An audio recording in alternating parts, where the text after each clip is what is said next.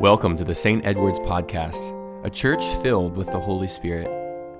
We hope that today's words will draw you closer to Christ Jesus. I did something very unexpected yesterday. It was a Saturday morning, and I was hoping to sleep in, but that really never happens anymore because we have a dog now. So I'm always up. And, and Huckleberry, the dog, was up earlier than normal. So I decided I would make breakfast some pancakes and sausage for the family as, before they were up. But before I did that, I checked my Twitter feed. And there it was. The royal wedding was live. I had no intention at all of watching it this, on that morning. But I thought, okay, I could put this on while I'm cooking here and check it out. And at first, I was intrigued by the liturgy and the beauty of it all. It was it really was beautiful. And then as I was mixing the batter for the pancakes and I and they started playing some of the music, it was breathtaking. It was very majestic. And then our presiding bishop, Michael Curry, gave a wonderful sermon on love. It was very, very good. In fact, if you didn't hear it yesterday, go online and listen to it. You don't, you don't have to watch the entire wedding, but listen to the uh, sermon he gave. And the ceremony went on. But I began to notice something else how this marriage was bringing people together. There was an American lady from Los Angeles marrying into the British royal family. There was an Episcopalian bishop as the preacher. There was a Coptic Christian giving a prayer. There was a 19 year old cello player. There were politicians, entertainment stars, and regular people in attendance. And there were millions of people around the world watching the event. It was bringing people together with diverse backgrounds, different reasons for being there. People that probably, in any normal situation, would not be together. And I thought, that was like the day of Pentecost. You see, people came together who had little business being together. We normally lump the disciples together as being fishermen. Many were. In fact, four of them were that we know of. But Matthew, he was a tax collector. He didn't hang out with fishermen. Simon was a political revolutionary. He was known as a zealot. And we don't know the professions of Philip, Bartholomew, Thomas, Thaddeus, or James, but they were all together in one place when the day of Pentecost had come. And they were in Jerusalem during the major feast. A lot of people were there from all over. Our reading from Acts tells us Parthians and Medes, Elamites and Egyptians and Asians and more were there. They were present. People from all over were gathered in Jerusalem for the feast. And then the Holy Spirit showed up.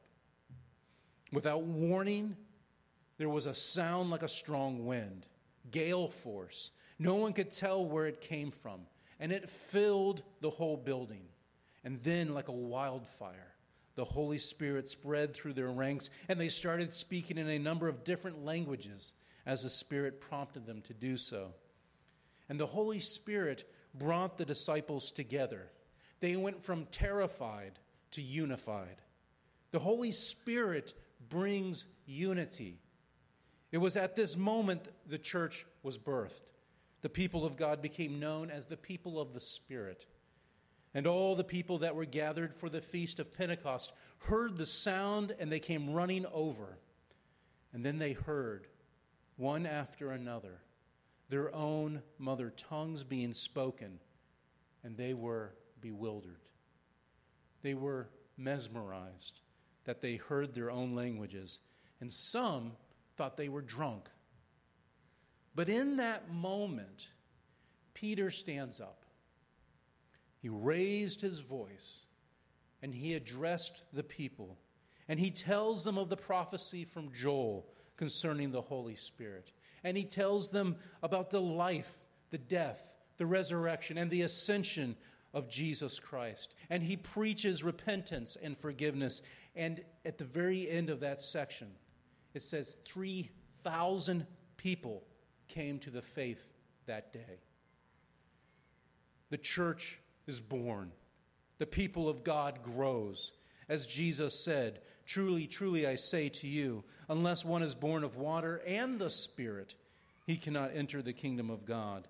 That which is born of the flesh is flesh, and that which is born of the Spirit is spirit. People from different paths of life were born of the Spirit that day 3,000 of them.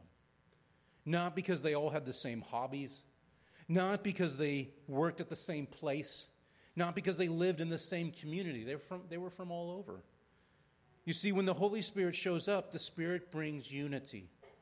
The Spirit brought the disciples together. The Spirit gathered a crowd together. The Spirit helped people hear in their own language, igniting curiosity. The Spirit empowered Peter to preach. The Spirit transformed 3,000 people that day.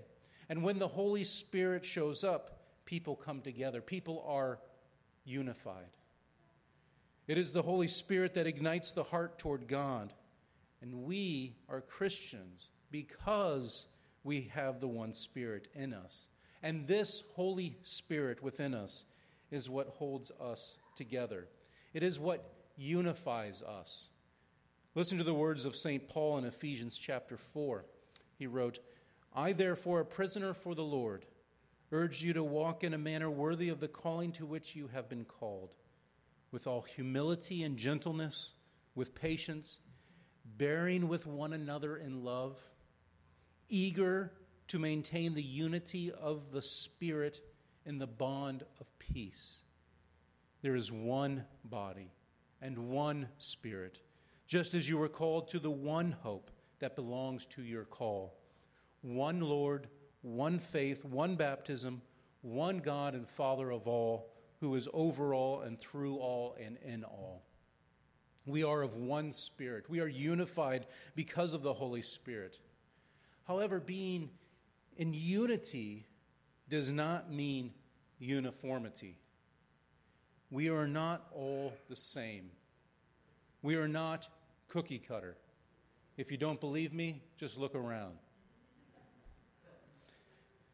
In fact, with all this royal wedding stuff, speaking of marriage, just as in a marriage, the man and the woman come together.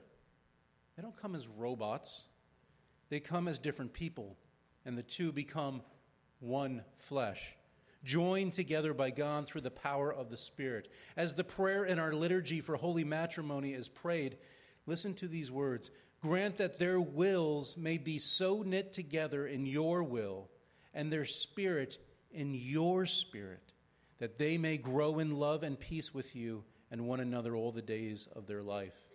It is the Spirit that grows that unity. It is the Spirit that grows our unity in the church. In fact, one of the names of the church, a metaphor for the church in the scriptures, is the bride of Christ. St. Paul wrote in Ephesians chapter 5, in the context of marriage, he said, Christ loved the church and gave himself up for her, that he might sanctify her, having cleansed her by the washing of water with the word, so that he might present the church to himself in splendor without spot or wrinkle or any such thing, that she might be holy and without blemish. Just as in marriage, where man and wife become one flesh, so when we become children of God, we become one in the Spirit in the church. It is the Spirit of God that brings us unity here. It is the Spirit that brings us to pray together. As we read in our second reading from Romans 8, the Spirit helps us in our weakness, for we do not know how to pray as we ought. But that very Spirit intercedes with sighs too deep for words. The Holy Spirit unites us together. It is not ideas, it is not similar lifestyles, it is not income or class or race or ethnicity or nationality. In fact, we are full of different ideas in this room today. Some of us are Republicans. Some of us are Democrats. Some of us are libertarians. And some of us don't want anything to do with any of these parties. Some of us are internationals. We have different viewpoints, even on areas of theology, different viewpoints on interpretation of Holy Scripture, different viewpoints on the sacramental rite of holy matrimony, different viewpoints on predestination, different viewpoints on the mission of the church. But it's not differences like these that should destroy love. We are unified not because we all believe the same way on every detail. We are unified because the Spirit of God is upon us. We are bound together through the Spirit of God. As Holy Scripture says, for all who are led by the Spirit of God are children of God. If the Spirit of God dwells within you, you are a child of God. And this is the good news of God's love. His grace is not rewards based,